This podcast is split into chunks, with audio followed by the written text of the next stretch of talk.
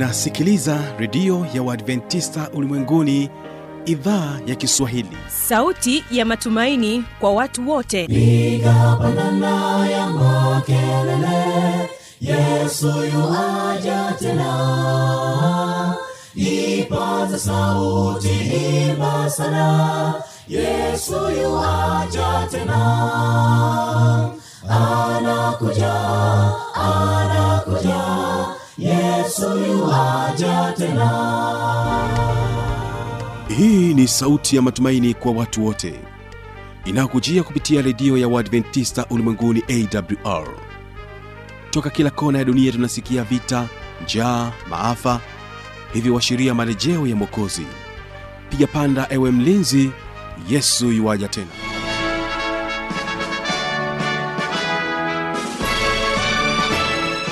uhali gani msikilizaji wa idhaa ya kiswahili ya redio ya waadventista ulimwenguni awr ni imani yangu ya kwamba hali yako ni njema. Ninapenda nikukaribisha katika kipindi cha mafundisho makuu kwa siku hii ya leo. Jina langu habi machilumshana. Napenda tuwe sote mwanzo hadi mwisho wa kipindi hiki. Na iwapo kama ndio kwanza unafungulia redio yako hii ni idhaa ya kiswahili ya redio ya waadventista ulimwenguni awr ikikutangazia kutoka hapa morogoro tanzania katika masafa ya mita bendi 25 lakini pia twasikika kupitia morning star radio na rock fm vile vile tupo katika tovuti ya wwwawr org. Kisima fm pia tunasikika kutoka kule nchini kenya kwa masafa ya mita bendi 89.7 fm basi ungana nasi katika kipindi cha mafundisho makuu kwa siku hii ya leo na tutawasikiliza light bearers singers na wimbo unaosema nitaleta nini. Na mara baada ya hapo mchungaji joseph chengula atakuja kutuelezea kuhusiana na roho mtakatifu sehemu ya pili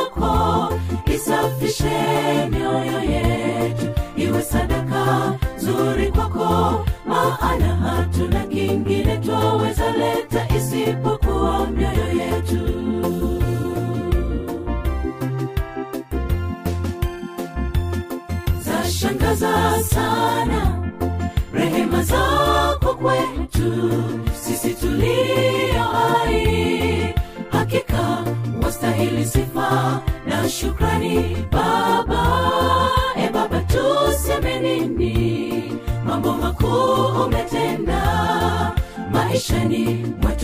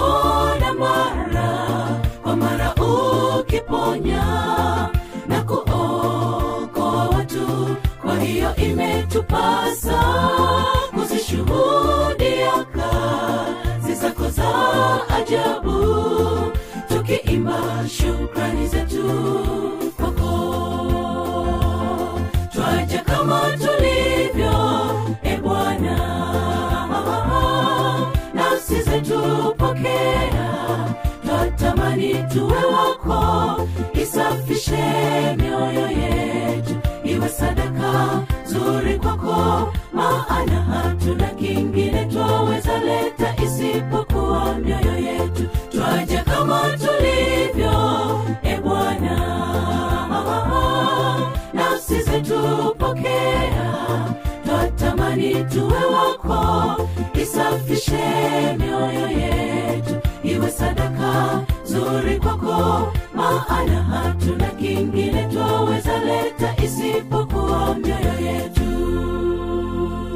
asanteni sana light bearers singers na wimbo wenu huo mzuri. Na sasa basi msikilizaji napenda nimkaribishe mchungaji joseph chengula katika sehemu ya pili akituelezea kuhusiana na roho mtakatifu.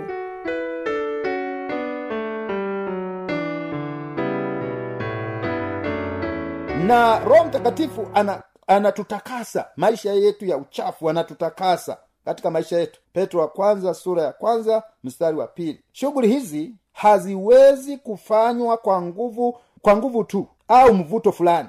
Sifa fulani ya mungu ni nafsi tu inayoweza kuzifanya. Ndiyo nafsi hii nafsi ya tatu katika uungu roho mtakatifu. Hizi shughuli hizi kazi zote nilizozisema zinafanywa na nafsi. Zinafanywa na nafsi. Ni nafsi nafsi ya mungu katika utendaji. Roho mtakatifu ni mungu hakika. Roho mtakatifu ni mungu hakika. Maandiko matakatifu yanazungumzia roho mtakatifu kama mungu. Petro alimwambia anania kuwa kwa sababu aliambiwa kila mmoja auze vile alivyo navyo pesa ikusanywe pamoja. Lakini sasa petro alikuwa ndiyo mchungaji mkubwa hapo na hubiri. Lakini petro akaangalia anania na safira walivyofanya. Petro akamwambia anania kuwa kwa kumdanganya roho mtakatifu hukumdanganya mwanadamu bali ulimdanganya mungu. Hii ni matendo ya mitume sura ya tano mstari wa tatu na mstari wa nne. Yesu alizungumzia alifasihi dhambi isiyosamehewa kuwa ni dhambi ile ya kumkufuru roho mtakatifu. Hata hivyo mwanadamu akisema mimi simtambui roho mtakatifu amekufuru na hiyo dhambi neno la mungu linasema kwamba hiyo dhambi haisamehewi. Hiyo ni dhambi ya kukufuru katika maisha ya mwanadamu. Naye mtu yeyote atakayenena neno neno juu ya mwana wa adamu atasamehewa bali yeye atakayenena neno juu ya roho mtakatifu hatasamehewa katika ulimwengu wa sasa wala katika ule ujao. Hii ni matayo sura mstari wa na na hili linawezekana tu ikiwa roho mtakatifu ni mungu maandiko huhusisha roho mtakatifu na sifa za mungu. Yeye ni uzima. Paulo alimweleza kama roho wa uzima kama tunavyosoma warumi nane mstari wa pili. Yeye ni ukweli. Kristo alimwita roho wa ukweli. Roho wa ukweli. Yohana sura ya mstari ule wa kumi na tatu. Maneno upendo wa roho. Warumi sura mstari wa thelathini. Na roho mtakatifu wa mungu wa efeso nne thelathini. Zinadhihirisha kuwa upendo na utakatifu ni sehemu ya asili ya mungu. Roho mtakatifu ana uweza wote. Mungu alimpa uwezo wote. Anagawa karama za roho kama tulivyoangalia kila mtu peke yake kama apendavyo yeye roho wa mungu. Wakorinto wa kwanza kumi na mbili mstari wa kumi na moja ana uwezo wa kuwa mahali pote kwa wakati mmoja kama tulivyoona yesu pia ana uwezo wa kuwa mahali pote kwa wakati mmoja. Hata roho mtakatifu ana uwezo wa kuwa mahali pote kwa wakati mmoja. Hata mungu baba ana uwezo wa kuwa mahali pote kwa wakati mmoja. Atakaa na watu wake milele. Yohana ule mstari wa 16 hakuna anayeweza kuepuka mvuto wake. Hii ni zaburi 139 mstari wa saba hadi wa kumi. Niende wapi nijifiche? Wewe mungu upo. Niende kaburini upo. Nijifiche wewe upo. Kila mahali upo. Niende nijifiche msituni wewe upo mungu yuko mahali pote katika maisha yote ya mwanadamu. Pia yeye anajua mambo yote. Roho huchunguza yote hata mafumbo ya mungu. Roho mtakatifu anayafumbua yote na mambo ya mungu hakuna ayafunuaye ila roho wa mungu. Hii ni wakorinto wa kwanza sura ya pili mstari ule wa kumi na moja na mstari wa kumi na ule mstari wa kumi na moja.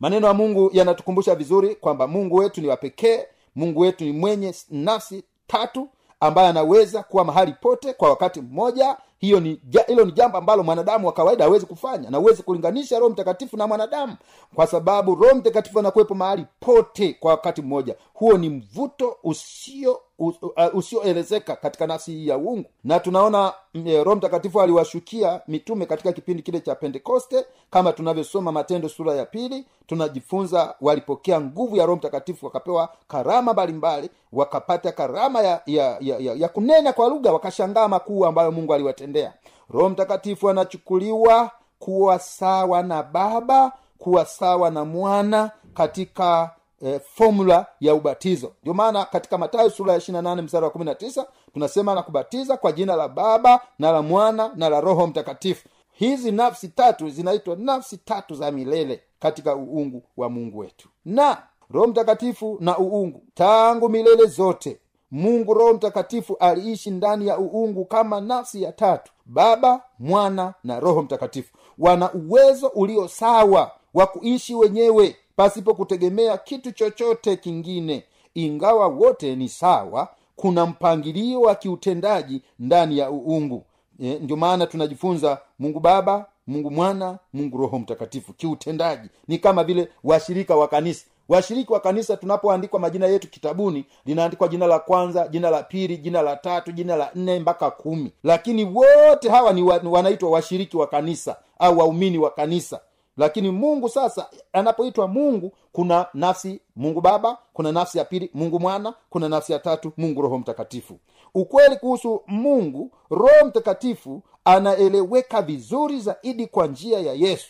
Wakati roho mtakatifu alipokuja kwa waumini anakuja kama roho wa kristo. Haji kwa ajili yake mwenyewe akiwa na mambo yake mwenyewe. Shughuli yake katika historia imejengwa katika utume wa kristo wa wokovu. Ndio maana roho mtakatifu anakuja kwetu kwa ajili ya utume wa kristo wa wokovu. Maana hizi nafsi tatu za milele za mungu zinategemeana.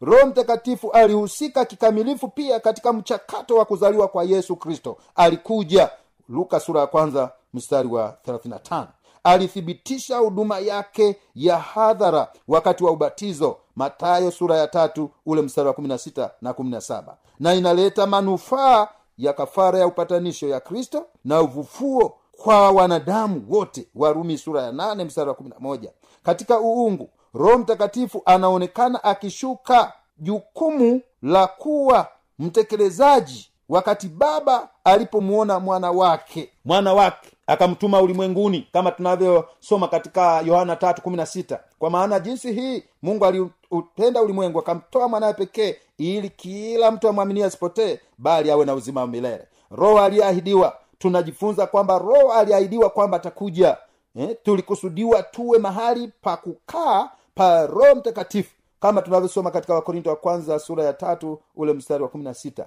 dhambi ya adamu na hawa eh, iliwatenganisha na bustani na roho ambaye alikaa ndani.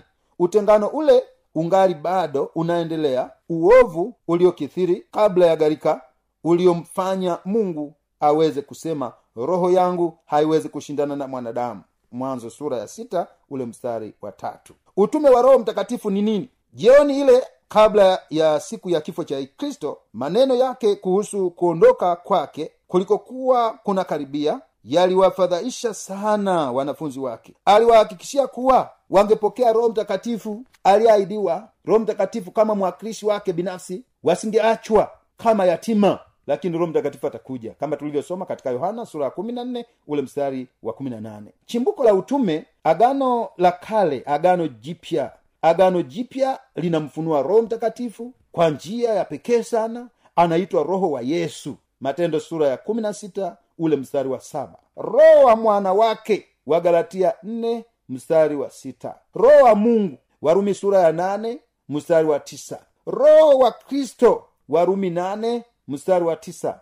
Petro wa kwanza moja mstari wa kumi na moja. Na roho wa yesu kristo. Wafilipi sura ya kwanza ule mstari wa tisa. Ni nani aliyeanzisha utume wa roho mtakatifu? Yesu kristo au mwana au mungu baba. Wakati kristo alipodhihirisha chimbuko la utume wa roho mtakatifu kwa ulimwengu uliopotea alitaja vyanzo viwili. Kwanza alimtaja baba. Nami nitamwomba baba naye atawapa msaidizi mwingine. Yohana sura mstari wa unapolinganisha pia na yohana 15:26 atokaye kwa baba ubatizo wa roho mtakatifu aliuita ahadi ya baba. Matendo moja mstari wa nne. Pili kristo alitaja mwenyewe nitampeleka roho kwenu. Yohana sura ya 16 mstari wa saba. Hivyo roho mtakatifu anatoka kwa wote wawili baba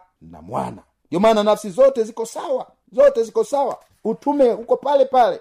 Roho mtakatifu yuko kwenye utume yesu yuko kwenye utume mungu baba yuko kwenye utume akamtoa mwanaye pekee ili aje kutuokoa sisi wenye dhambi. Mpendwa msikilizaji wangu usibabaishwe na mwanadamu anayesema roho mtakatifu siyo nafsi ya uungu. Roho mtakatifu ni mungu kama tulivyoona. Mwanzo sura ya pili mstari wa saba bwana mungu akamfanya mtu kwa mavumbi ya ardhi akampulizia puani pumzi ya uhai mtu akawa nafsi hai tunapoangalia habari ya roho mtakatifu matayo 28:19 basi enendeni mkawafanye mataifa yote kuwa wanafunzi wangu mkiwabatiza kwa jina la baba na la mwana na roho mtakatifu. Lakini ukisoma matendo ya mitume sura ya kwanza mstari wa nane haya ni maneno ya mwisho aliyosema yesu kabla hajaondoka. Kabla hajaondoka mara nyingi watu husema hivi mtu kabla hajafa alisema maneno gani? Sasa maneno haya yesu aliyasema kabla hajapaa kwenda mbinguni. Maneno haya yapo katika matendo moja mstari wa nane lakini mtapokea nguvu akiisha kuajilia juu yenu roho mtakatifu. Nanyi mtakuwa mashahidi wangu katika yerusalemu na katika uyahudi wote na samaria na hata mwisho wa nchi. Ahadi haya maneno ya mwisho aliyoyasema yesu mtapokea nguvu you shall receive the power. Yaani nguvu ya roho mtakatifu uwezo wa roho mtakatifu. Mtapokea nguvu hii kama nafsi ya uungu. Ndio maana nasema mtapokea nguvu hamtabaki peke yenu. Mtakuwa na nguvu nyingine ya ziada. Nafsi ya roho mtakatifu mungu nafsi ya tatu ya uungu itakuwa na ninyi. Alafu mkipokea roho mtakatifu mtakuwa mashahidi katika yerusalemu mtakuwa mashahidi katika uyahudi mtakuwa mashahidi katika samaria mtakuwa mashahidi dunia nzima ulimwenguni kote. Tendo ya mitume mbili kumi na saba hadi kumi na nane itakuwa siku ya mwisho siku za mwisho asema mungu. Nitamwagia watu wote roho yangu na wana wenu na binti zenu watatabiri na vijana wenu wataona maono na wazee wenu wataota ndoto na na siku zile nitawamwagia watumishi wangu wanaume na wanawake roho yangu nao watatabiri. Mstari wa 38 petro akawaambia tubuni mkabatizwe kila mmoja kwa jina lake yesu kristo mpate ondoleo la dhambi zenu. Nanyi mtapokea kipawa cha roho mtakatifu empowered by the holy spirit. Mtapokea nguvu ya roho mtakatifu mtapokea uwezo kipawa cha roho mtakatifu. Hapa anasema wanaomwamini yesu wanaendelea kupokea kipawa cha roho mtakatifu. Petro akawaambia tubuni mkabatizwe kila mmoja kwa jina lake yesu kristo mpate ondoleo la dhambi zenu. Habari njema mpendwa msikilizaji wangu. Mahali popote ulipo uliza kanisa la waadventista wa sabato umpokee roho mtakatifu ubatizwe. Umpokee yesu katika maisha yako ubatizwe. Umpokee mungu baba katika maisha yako ubatizwe. Ndio maana narudia tena hii matendo sura ya pili 38 petro akawaambia tubuni mkabatizwe kila mmoja kwa jina lake yesu kristo mpate ondoleo la dhambi zenu nanyi mtapokea kipawa cha roho mtakatifu. Roho mtakatifu yuko kwa ajili yetu. Roho mtakatifu ni mtendaji katika maisha yetu roho mtakatifu anakusii anakukumbusha roho mtakatifu ni mungu hakika nafsi tatu miongoni mwa nafsi zile tatu yeye ni mungu. Roho aliyeahidiwa tukimwomba anakuja kwetu. Roho aliyeahidiwa tuwe na roho mtakatifu atakuja. Roho aliyeshiriki katika utume atakuja. Na sisi tutakuwa na utume kama ambavyo roho mtakatifu ameshiriki katika utume. Chimbuko la utume kwa njia ya roho mtakatifu kwa njia ya yesu mwokozi wa ulimwengu nasi zote tatu zikishirikiana katika kumwokoa mwanadamu. Zote zilikuwepo zilishirikiana zote. Kwa hiyo wakorinto wa, wa kwanza kumi na mbili tatu. Kwa hiyo na waarifu ya kwamba hakuna mtu anenaye katika roho wa mungu kusema yesu amelaaniwa wala hawezi mtu kusema yesu ni bwana isipokuwa katika roho mtakatifu. Huwezi kumtenganisha yesu na roho mtakatifu. Roho mtakatifu na yesu ni kitu kimoja lakini warumi nane kumi na mbili neno la mungu linasema neno la mungu linasema nane kumi na mbili warumi nane kumi na nne kwa kuwa wote wanaoongozwa na roho wa mungu hao ndiyo wana wa mungu wanaoongozwa na roho wa mungu hao ndio wana wa mungu. Mpendwa msikilizaji unasema kwamba nataka yesu nataka yesu awe katika maisha yangu nataka roho mtakatifu awe katika maisha yangu nataka nimpokee yesu maishani mwangu nataka ni ni- niamue kubatizwa. Mahali popote uliza kanisa la wadventisi wa sabato watakusaidia ili uweze kubatizwa kwa njia ya kumwamini yesu katika maisha yako na kumpokea yesu maishani mwako na kumpokea roho mtakatifu atende kazi. Mruhusu roho mtakatifu atende kazi ndani yako. Inua mkono wako mahali ulipo unasema mungu nisaidie na mimi nataka nikamilishe maisha yangu nikabidhi kwa yesu anisaidie. Roho mtakatifu naomba awe ndani yangu ili niendelee kupata nguvu katika maisha yangu. Unahitaji hilo inua mkono wako. Baba tazama mtumishi wako aliyeinua mkono anahitaji kukupokea yesu katika maisha yake. Ninaomba bwana msaidie kwa namna ya pekee. Hebu mpatie nguvu bwana. Anahitaji yule anahitaji kubatizwa. Naomba msaidie bwana mahali popote ulipo fanya maamuzi yako fanya maamuzi ya kubatizwa kule mbeya kule rukwa kule iringa kule tabora kule arusha mwanza shinyanga msoma zanzibar kila mahali dar es salaam. Amua kufanya maamuzi thabiti ya kubatizwa. Morogoro wewe tafuta. Watu wa mungu waadventista wa sabato wakusaidie ili uweze kufanya maamuzi ya kubatizwa. Neema ya bwana iwe pamoja nawe kwa njia kusalimisha maisha yako kwa yesu kumpokea yesu awe bwana na mwokozi wa maisha yako na roho mtakatifu akiwa ndani yako. Bwana tunaomba tubariki. Bariki msikilizaji wangu katika kipindi hiki kwa jina la yesu kristo. Amina.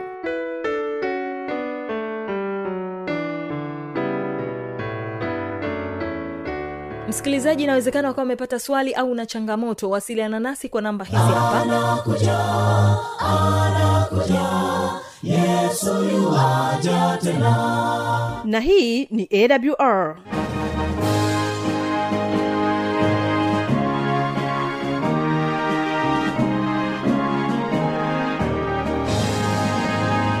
redio adventista ulimwenguni awr sanduku la posta 172 morogoro tanzania.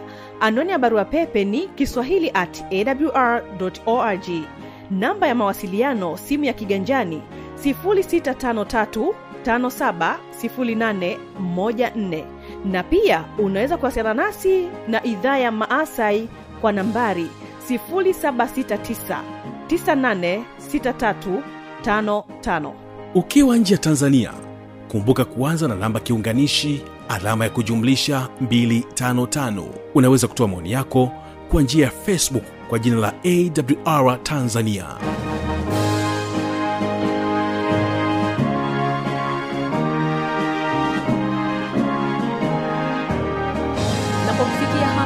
tumefika tamati ya kipindi hiki kwa siku hii ya leo. Asante kwa kutenga muda wako na kuwa pamoja nami. Mimi jina langu habi machilumshana na hivyo basi napenda nikuache na wimbo kutoka kwao arusha central youth kwaya na wimbo unaosema roho yangu na ikuimbie. Wakati huo huo kesho kumbuka tu ya kwamba kutakuwa na kipindi cha muziki na wanamuziki na kile kipindi cha maneno yaletayo faraja.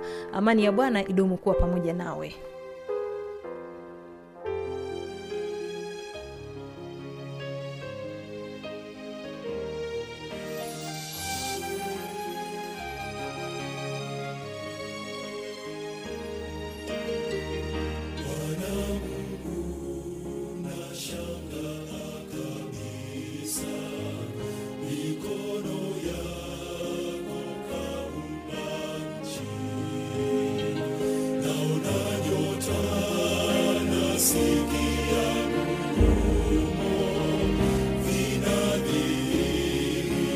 some